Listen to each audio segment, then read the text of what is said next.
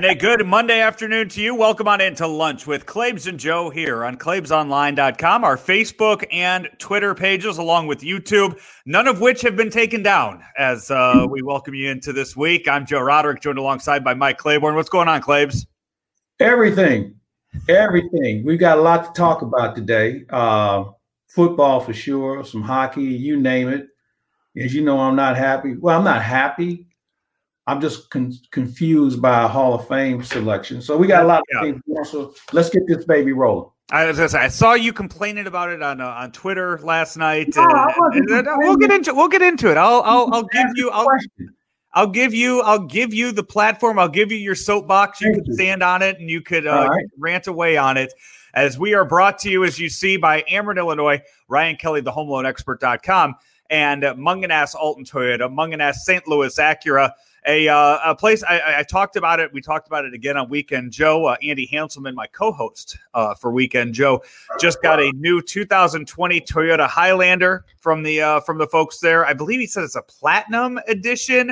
As uh, he he went in there for one car, and they. Uh, they they, they told him that hey you know what we're looking to get rid of these 2020s they made him a uh, a great deal on that car what's up with maya what's she barking at uh, who knows? who knows?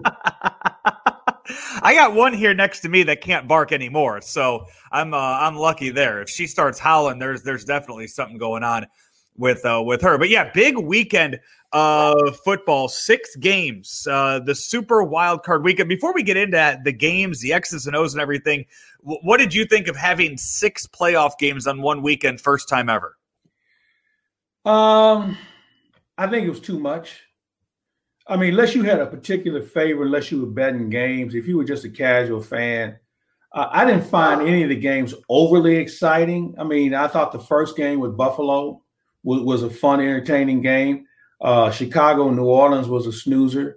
Uh, the way Pittsburgh got creamed early, you know, you turn that off.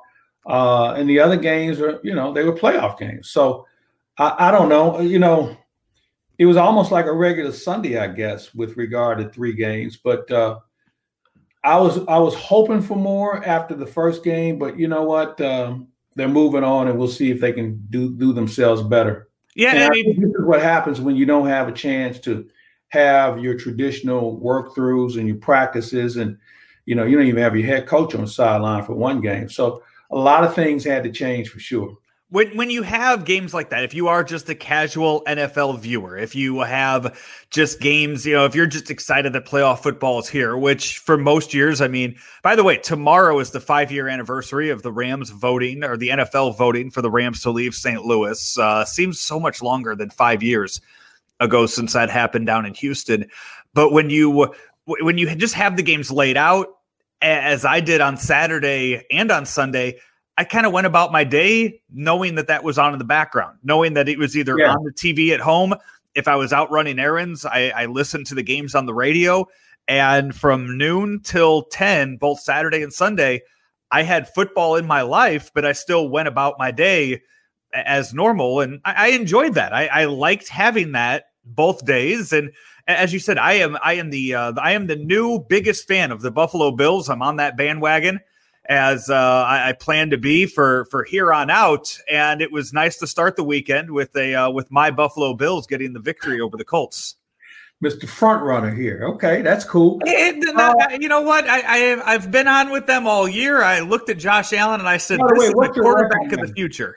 What's your what? record now? Oh, I went four and two this weekend, so I'm in first place. Yeah, four and two in the playoffs. Four and two for the weekend. Uh, in the playoffs, uh, yeah, restarted the uh, restarted the counts ah, on that. Oh, yeah, okay. Uh, okay. I yeah. see how. Uh-huh. I guess for you being commissioner, you can make it up as you go. Okay. You went four and two as well. Both you and I went four and two on the uh, on the weekend. Uh, Andy Hanselman, Frank Cusimano, and Brian Hoffman. They all went three and three. I was the only one of the five of us that picked the Rams. I was the only one of the five of us that picked the Browns. So I picked up a game on uh, Hoffman. You did, yes. Okay, good. Yeah, you were two back on him, and now you're uh, now you're just one back right. of him on that. So I I should have gone five and one. For some reason, I went with the Bears. I, I thought maybe oh. there was a chance that they what could pull think? something.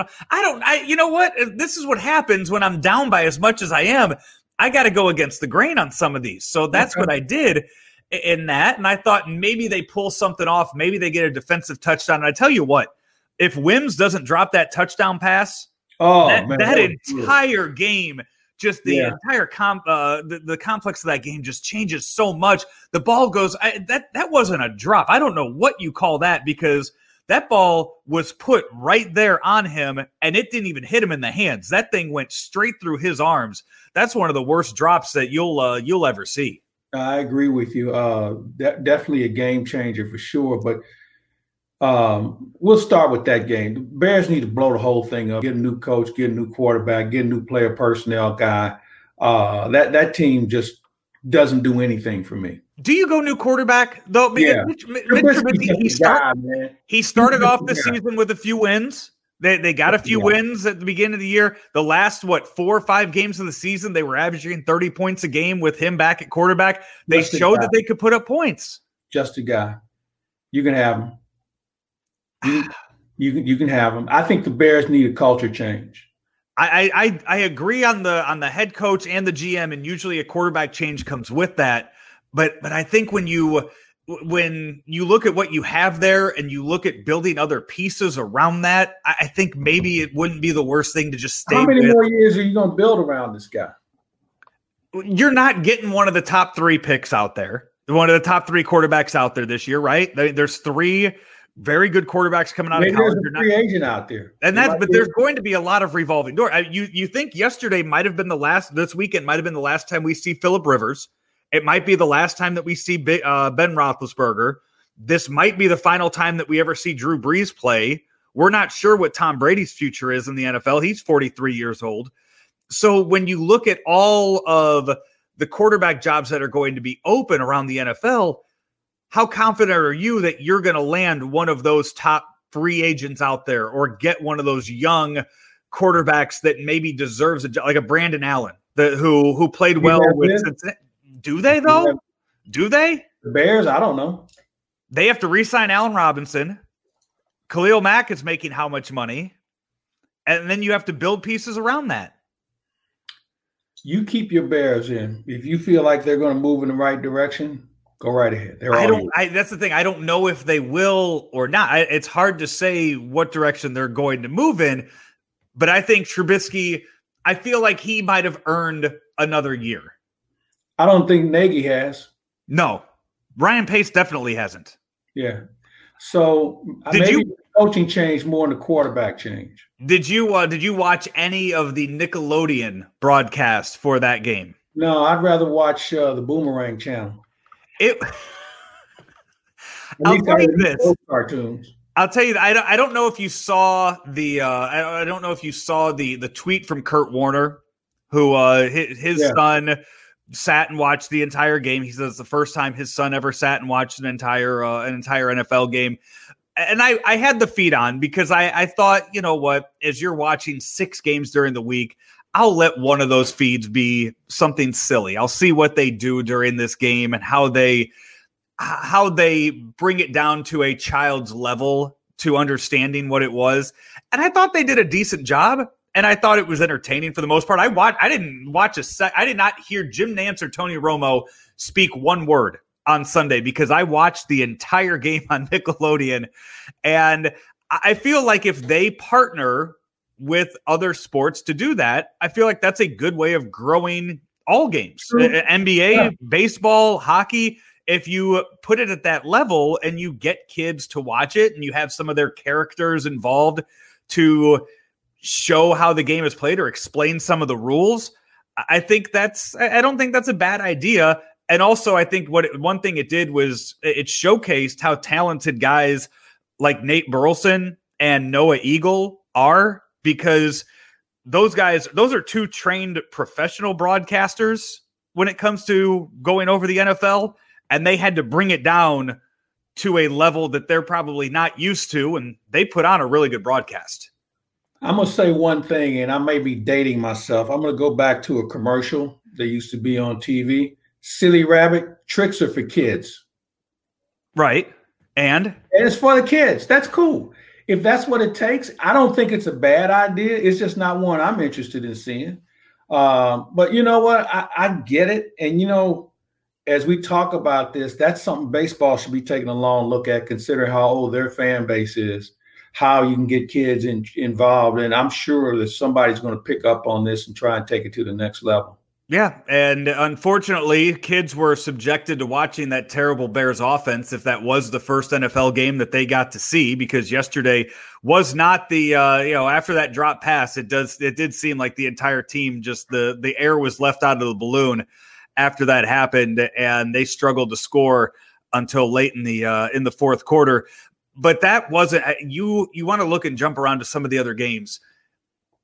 Mike Vrabel, Mike Tomlin the two decisions that they made on Sunday to punt late in the game when they did, I I I I probably should later this afternoon tune in to Nashville Sports Talk Radio or Pittsburgh Sports Talk Radio because I imagine those are going to be two of the hot topics going on in those cities. Well, when you lose, it's a hot topic. And, and I think that's what you have to take into account. Uh, I wonder how many times did they go for it, or did they do something that wouldn't be the norm that they were successful with? Uh, I think that those things happen. It's part of the game. It's part of coaching. Sometimes you're not going to get it right. And is it a, is it a bad call or was it bad execution? I, I think. I mean, Vrabel's where they were on the field to punt in that situation. What was it? Seven eight minutes left in the fourth quarter you're on the Ravens 40 yard line. To punt there was was giving up. Uh, to was, no, you know what? I'm gonna I'm gonna stop you there. I don't think it's giving up. I think it was his lack of confidence in his offense. So therefore, he thought his defense was going to try and steal it back, get them in better field position. Uh, and, and, I think that's what it came down to more than anything else, because neither offense. And I was talking to Frank Cusimano this morning, and he talked about you know, Roethlisberger threw for 500 yards. He threw it 68 times. So seven completions, yeah. Yeah. And so, you know, that just told you there was a lack of real offense. And Derrick Henry, once they started to put eight in the box and in some cases nine, and they stopped him, uh, Tennessee didn't have another answer. You know, one of their top receivers was hurt. So they really took that away. They took the outside game away from him. So I thought it was more the fact that both coaches were relying on their defense and their defense couldn't make the stop when they needed to. And the other one with Pittsburgh, as the third quarter comes to an end, you have that entire TV timeout as you're switching uh, sides of the field from the third to the fourth quarter. It was fourth and two. You had all the momentum in the world right now in the game, and you gave it up. Yeah. Again, I think a lack of confidence in the offense. I don't think they had a three yard play. And I think we just touched on the fact of how many times they threw it. Uh, so, you know, both teams will, will, will, look at it and realize that they, they have some shortcomings and uh, work on trying to be better next year. I, I, don't know how many whole teams there are out there. You know, I think Buffalo would be whole, Kansas City would be whole, uh, Green Bay perhaps would be whole. Um, but you know, there aren't a lot of whole teams out there. They're they're all lacking in something. And we've talked about this from the beginning of the year. No matter how much you throw the ball, you have to find a way to run the ball also. And the team who got beat yesterday didn't have a running game. I really thought that the Titans were, were one of the scariest teams that played in that first weekend and thought that they could have made a nice run. I, I felt if they would have won yesterday, they would have easily won the following week with that momentum and went into the AFC Championship game, but didn't happen. Uh, but one team that that definitely was not whole yesterday were the Browns, and they came out up twenty eight nothing at the end of the first quarter, as you mentioned, without their head coach and without a, a couple of players as well. In fact, one of the starting offensive linemen, Baker Mayfield, met for the first time before the game. Didn't even know who the guy was. The guy showed up and introduced himself to Baker Mayfield and said, "I'll be blocking for you today." And, it was. And you know what? But, but that tells you something about the game where a guy can walk in off the street and start and be successful compared to guys who go through mini camps and OTAs and extra work and they do all that stuff. So you have to wonder how much coaching and how much practice is truly needed yeah, I mean, if you get into a system like that, then I guess you know if all you're doing is knowing, hey, you just got to block for him for one day, for one game, figure it out. We'll uh, you know, we'll we'll go from there. Do you think it was the right move by the end? I mean, I know during during the regular season, if a coach had tested positive, they weren't allowed on the sidelines. They weren't allowed to be part of it. Do you think the NFL should have made an exception in the no. playoff to allow Stefanski no. to have some sort of no. communication? You muted yourself again uh, with the. You, there you go. No, you can't treat a playoff game differently than a regular season game. Hey, you okay. just you stay with the rules uh, that you that you thought about, and you know what? Maybe that's something they go back and revisit uh, with technology as it is. But I think you also run into some other communication issues. Hey, there's enough guys running around with headsets on. Okay, so um, I don't really have a problem with it. it. It's an unfortunate situation. It was unforeseen, obviously, and we're dealing with unforeseen issues in our society. So I didn't really have a, a major issue. And I'm not changing the rules just because one guy's positive and somebody else isn't. And Which game? Chance you take. Which game are you looking forward to the most next uh, next weekend? You have Rams and Packers, Ravens and Bills on Saturday, then Browns and Chiefs, Bucks and Saints on Sunday. All of them. I think they all have a very unique uh, approach that I'm anxious to see. And now we're going to see who the real teams are. Um, I don't think there is a mismatch in this, this. I don't think there's a mismatch in this group compared to what we had this past weekend. Tonight it is the college football national championship game. Alabama and Ohio State down in Miami, Florida. There, there was talk last week if this game was actually going to be played today, or if it was going to be moved to next Monday, January 18th. Apparently, all the teams uh, passed whatever protocols they needed to pass. The game is on. Have you seen enough of Ohio State to even make a prediction for this game tonight? Yeah, I, think they're a good athletic team. Uh, they do some things well. I just think Alabama's just got more ring time. Uh, and I think that's going to be a difference maker. They've got more ring time in big games. They've got more ring time on the field this year. Um, they, they're coming in with a couple of injuries now. They may get Waddle back. If they get him back, that's going to be even harder for Ohio State to try and defend both he and the Heisman Trophy winner. So uh, overall, I think Alabama is a superior team. But we've seen teams with a puncher's chance get in this thing, and who knows what can happen. But I, I'm I'm comfortable with Alabama. That game's uh, tonight. Usually, I, I, haven't looked yet, but I know ESPN usually does a good job of having multiple streams for the uh, for these games, whether it be mm-hmm. a coach's room, uh, analytics, uh, the home the home broadcast, the or the one school's broadcast, the other school's broadcast. Yeah, they, will do it all again.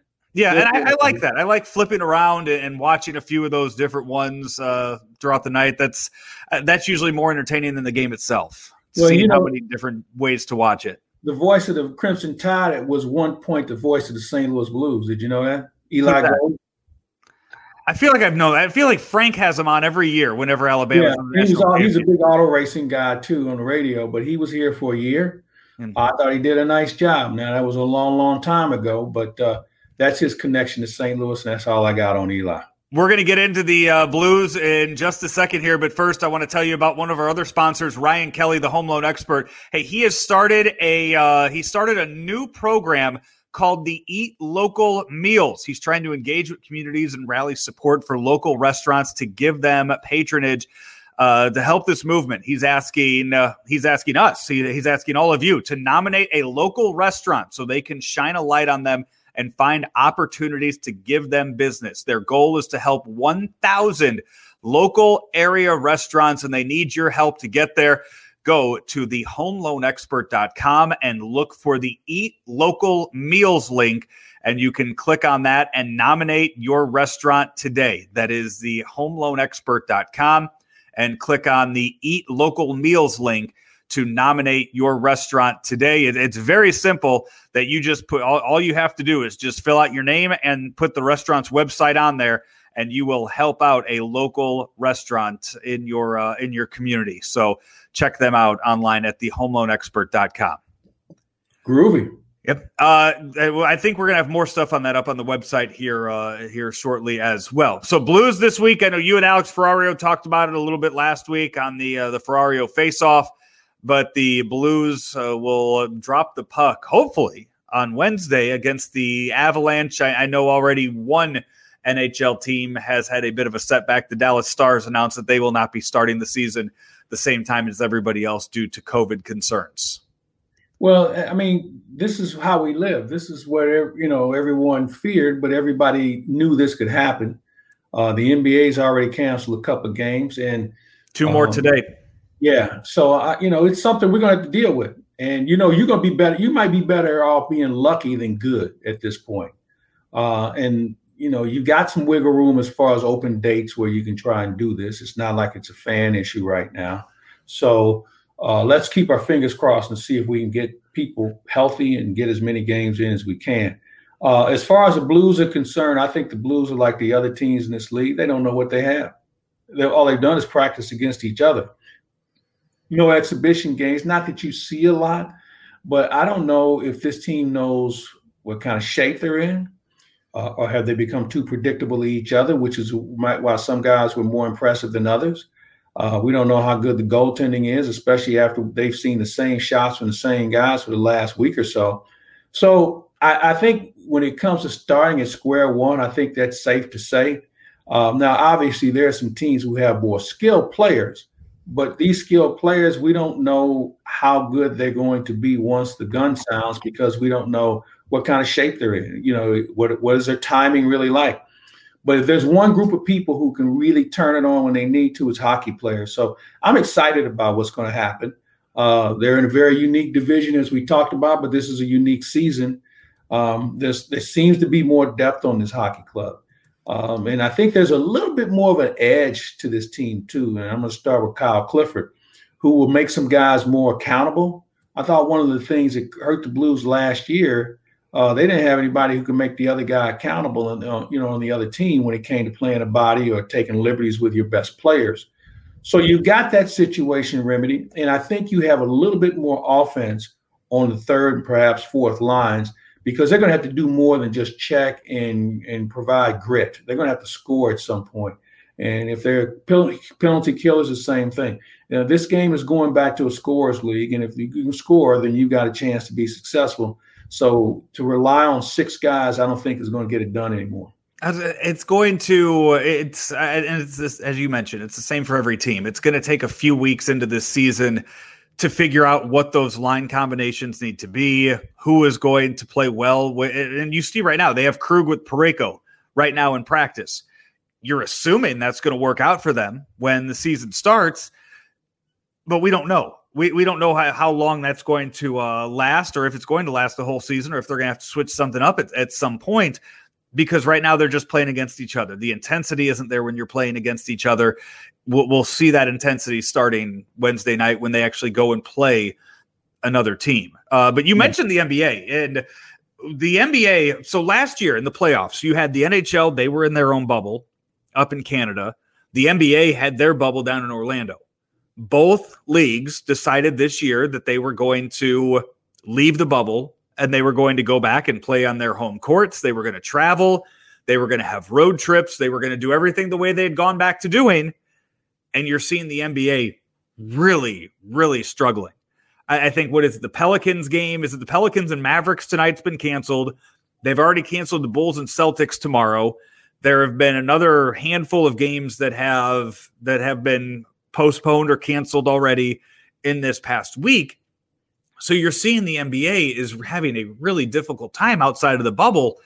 I know that it would be really, really fast for the NBA to, or for the NHL to do the same thing. But how far into the NHL season do they go before they say, you know what, maybe we need to do this as well and just have everybody in one city?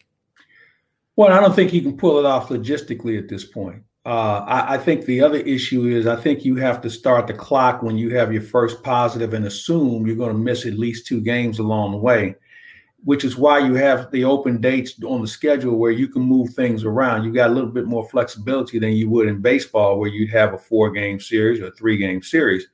Uh, in this situation, maybe if you miss a couple of games, you can stagger them over the open dates throughout the course of the season and, and, you might be able to pull this off. You may end up having a 48 game season. I, I just I think when you look at the different, the, the, I, I think when you look at the way the divisions are set up, it might be in their best interest to say, you know what, the the Central they're going to they're going to be playing all their games in Chicago. There's enough rinks up there. There's enough arenas with rinks up there. They're going to play in Chicago. The one they're going to play in New York. You know, you mm-hmm. have easier you have, said than done. But here's the problem you're going to have, Joe. Logistically, space, hotels who understand the protocols that are going to be required. Now you have to think about they had multiple months to prepare for Canada and Florida. To pump the brakes now and clear out a whole hotel and say that's going to be your base without that that staff being trained, without making arrangements as far as food deliveries and things of that nature. Because if you ask any player in the National Hockey League, the last thing they want to do is go back to a bubble. It didn't go well. into this. You it would didn't go as well. They wanted it to from a player being happy standpoint. Now they got the games in, but they were miserable. And we saw teams that quit because they didn't want to be there. You don't want to do that again. So you might want to tough this out because I don't think every the logistics would catch up to the need of what these players and these teams and this league is going to need between now and the end of the regular season. I, I just I, I think you look at it and yeah, you know what? They might not care, but guess what? You're getting paid right now.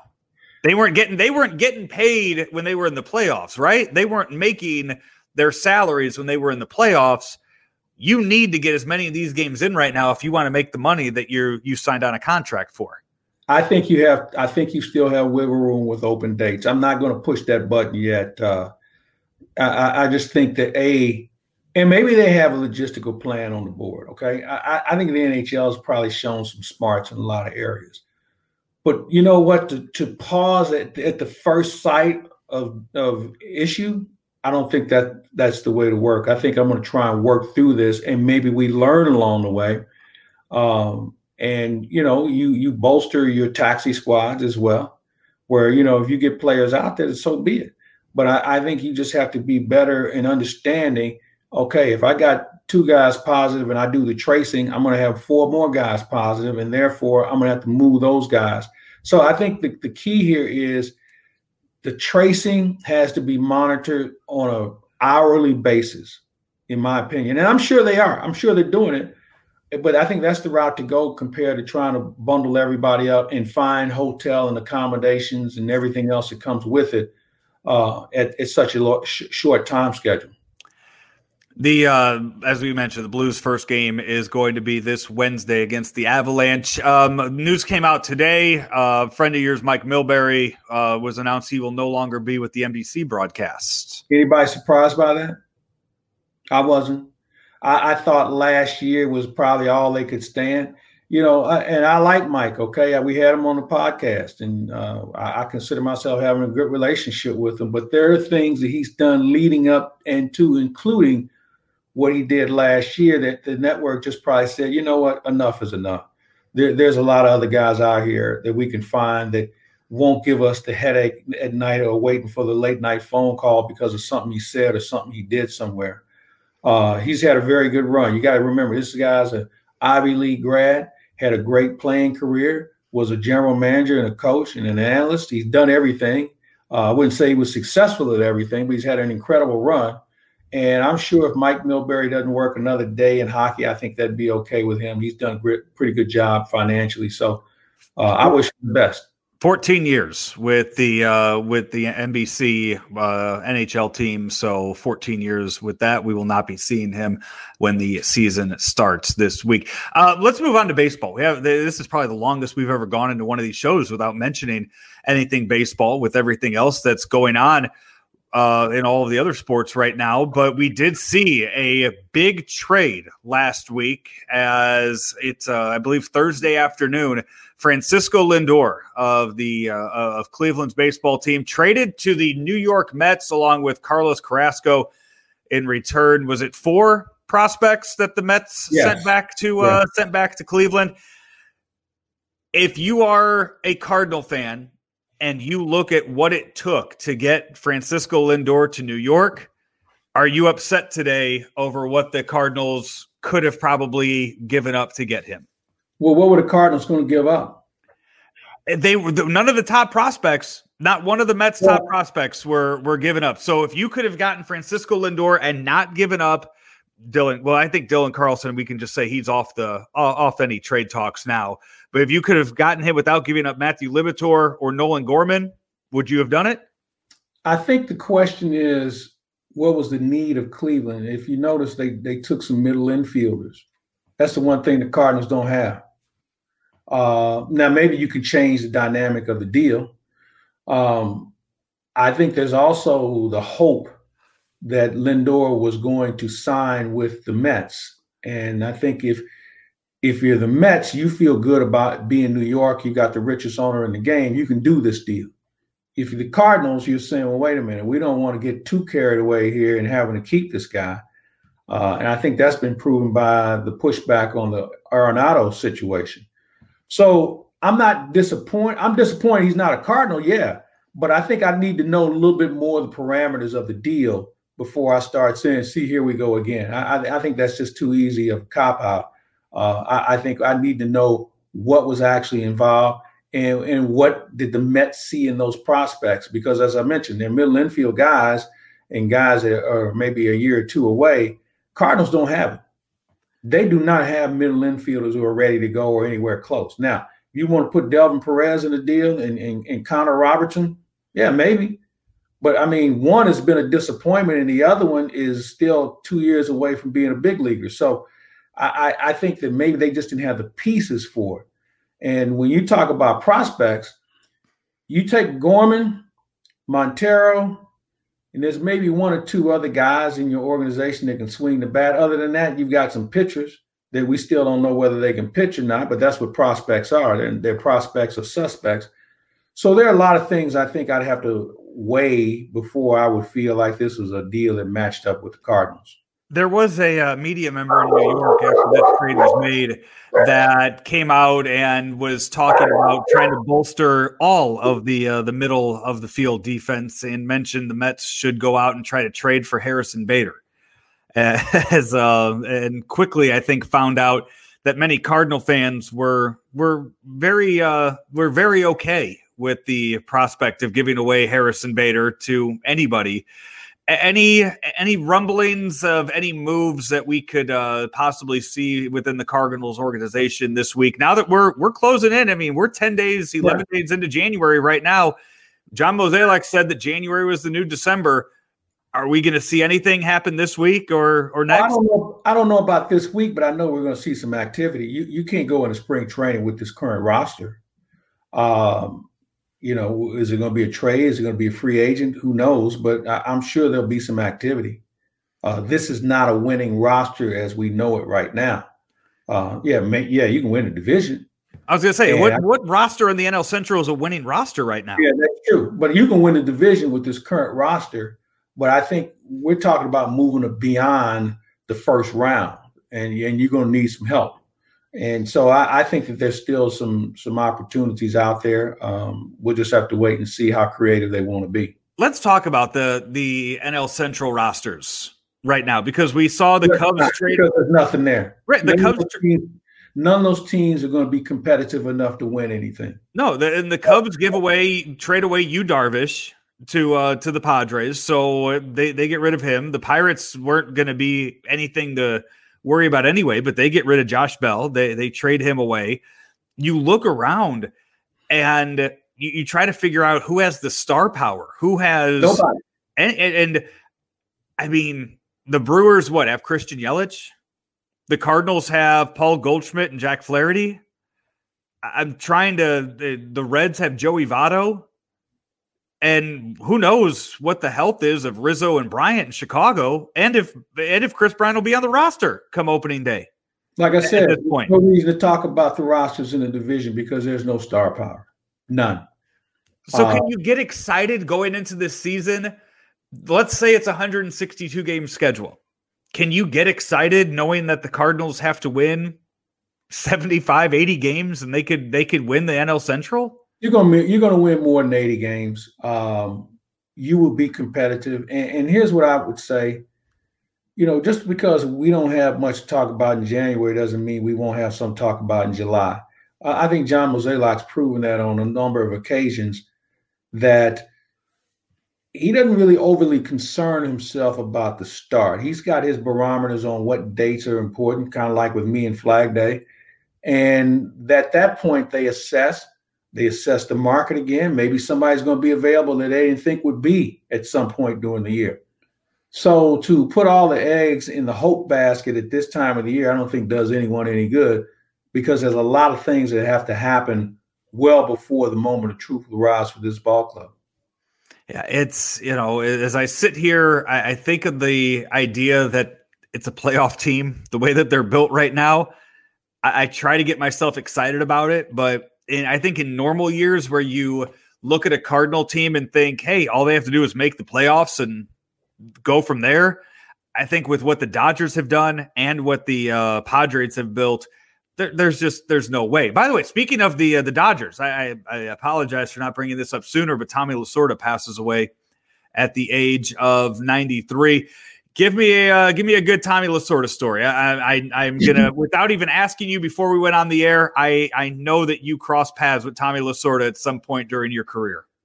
One of the greatest ambassadors, the two greatest ambassadors for baseball that I've been around, Buck O'Neil and Tommy Lasorda.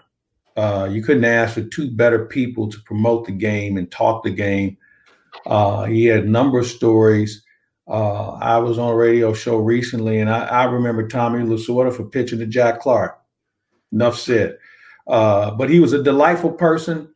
Uh, and I ran into him, this was two years ago because we didn't go out there last year, and his health was starting to fail. And he was asking about certain things in St. Louis because that was one of his favorite spots. But here's a story that you know I don't I haven't told you this one, but you know he was kind of, he was a scout at one point for the Dodgers, and there was this kid that he really liked in Pennsylvania, really good player. He was all everything, and he went to his house. His mother made him some pasta, and he loved his mother.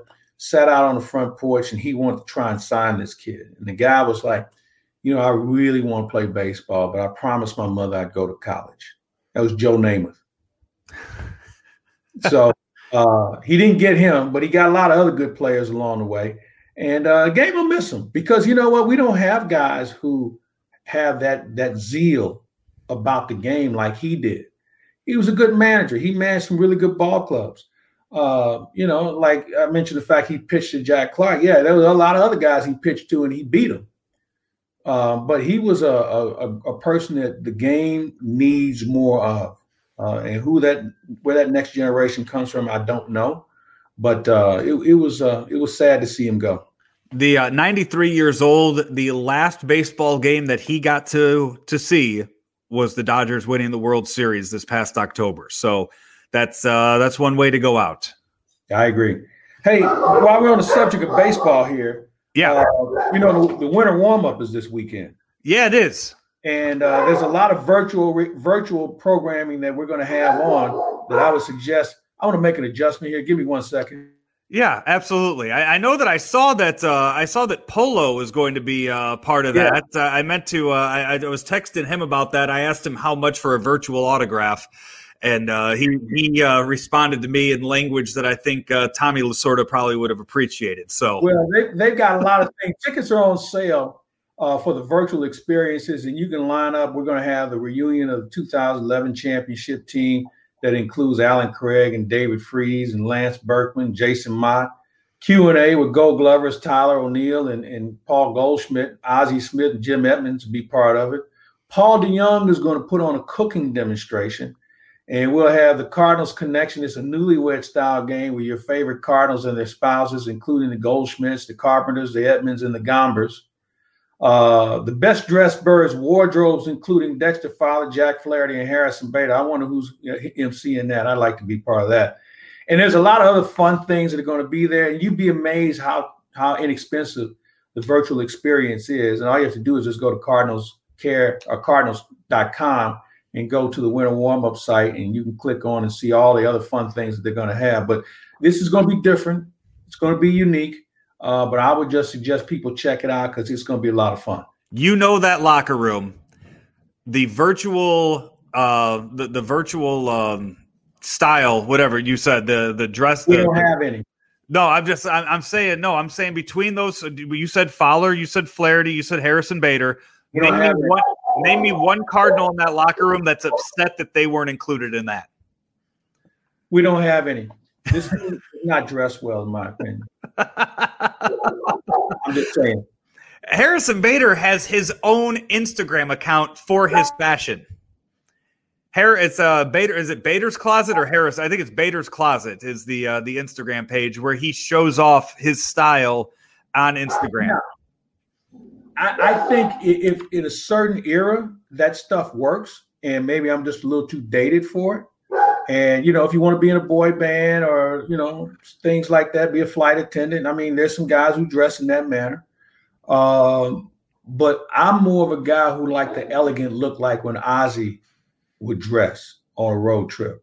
And there were some other guys before him that would dress. Today's player, they don't really have to. Um, Tommy Pham was the last best dresser this team had. I'll Period. tell you this as I'm going through Bader's Closet's uh, Instagram page, there's a lot of stuff on here that I would wear. There's not a lot of stuff on here that I would pull off, though. There's a big difference between those two things. Yeah, you're right. But who's to say he's pulling it off? Just because you bought it doesn't mean it, works. hey, before we uh, before we get out of here, I didn't. Wa- I haven't watched it yet, but I have seen the reviews for the Tiger Woods documentary.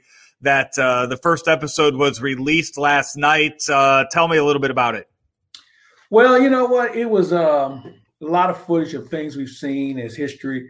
I think the relationship with his dad is something that we didn't know a great deal about and how they kind of orchestrated everything in the early stage of his life. And once Tiger became a grown up, he wanted to do some things differently. Uh, it's a two parter. Uh, I think it gets probably a little bit more on the, the, the raunchy side on the second part. Uh, I thought it was okay. I mean, you know, I mean, this guy has lived an interesting life and his identity has never been truly exposed because he's kept a lot of things to himself. Uh, and I think one of the interesting elements about him is, you know, his dad envisioned him as being a person that people of color could gravitate to and change the game. Tiger initially said that and following his dad's words, but I think we've seen over time that that's probably not the Tiger that everybody thought he was going to be. Uh, so you have that to deal with. Uh, his personal life growing up as a teenager and how that was managed. I, I think it's worth the watch. And I think the relationship with his dad uh, was unfortunate at the end.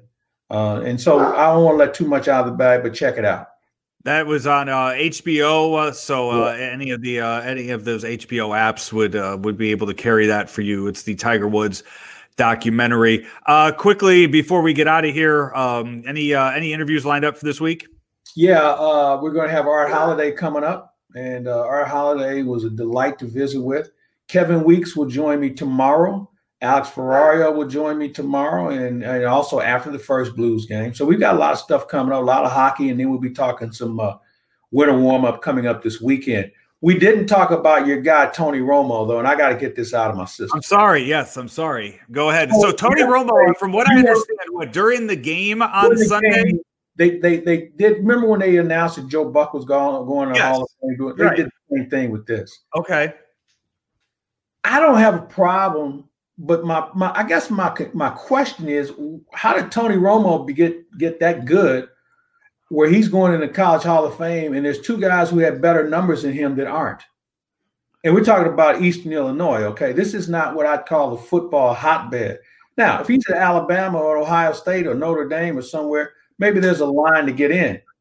It's eastern illinois. And and i guess it just it's not about what you did it's who knows you because i think if tony romo was uh teach giving golf lessons or was doing something else I don't think Tony Romo would be in the College Football Hall of Fame, especially.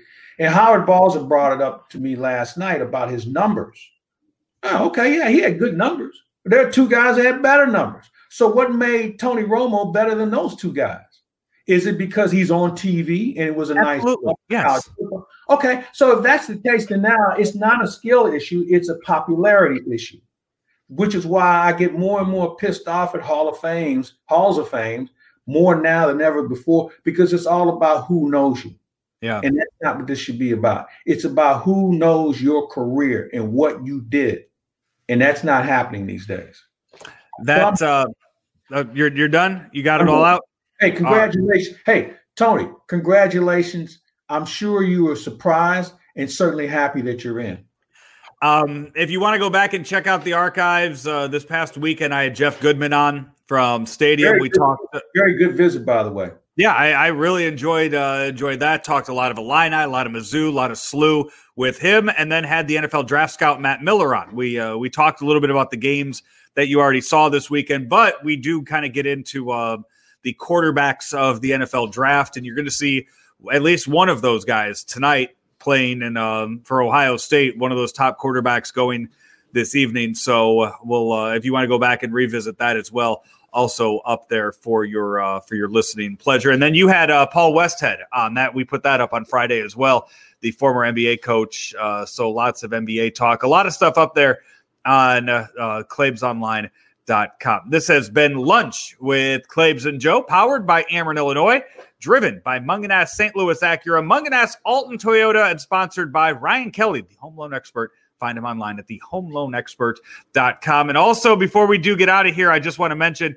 uh, since uh, Jay decided to chime in on uh, on things down there, I have been told that Jay and Iggy are going to do a, uh, a video previewing the Sony uh, Hawaiian Open. Is that what the, the golf tournament is this weekend? Yes. They're going to help you pick your DraftKings teams for uh, for that, and they're going to put do a video that they're going to put up on ClaibsOnline.com. So uh, well, I'm looking uh, forward to it. Those those two guys know their golf and know who's hot. So for those who are looking for some action, I'd start with Jay and Iggy. They're going to yeah. do a good job that. So that look for that later this week as well. For Mike Claiborne, I'm Joe Roderick. Have a great rest of your Monday, everybody.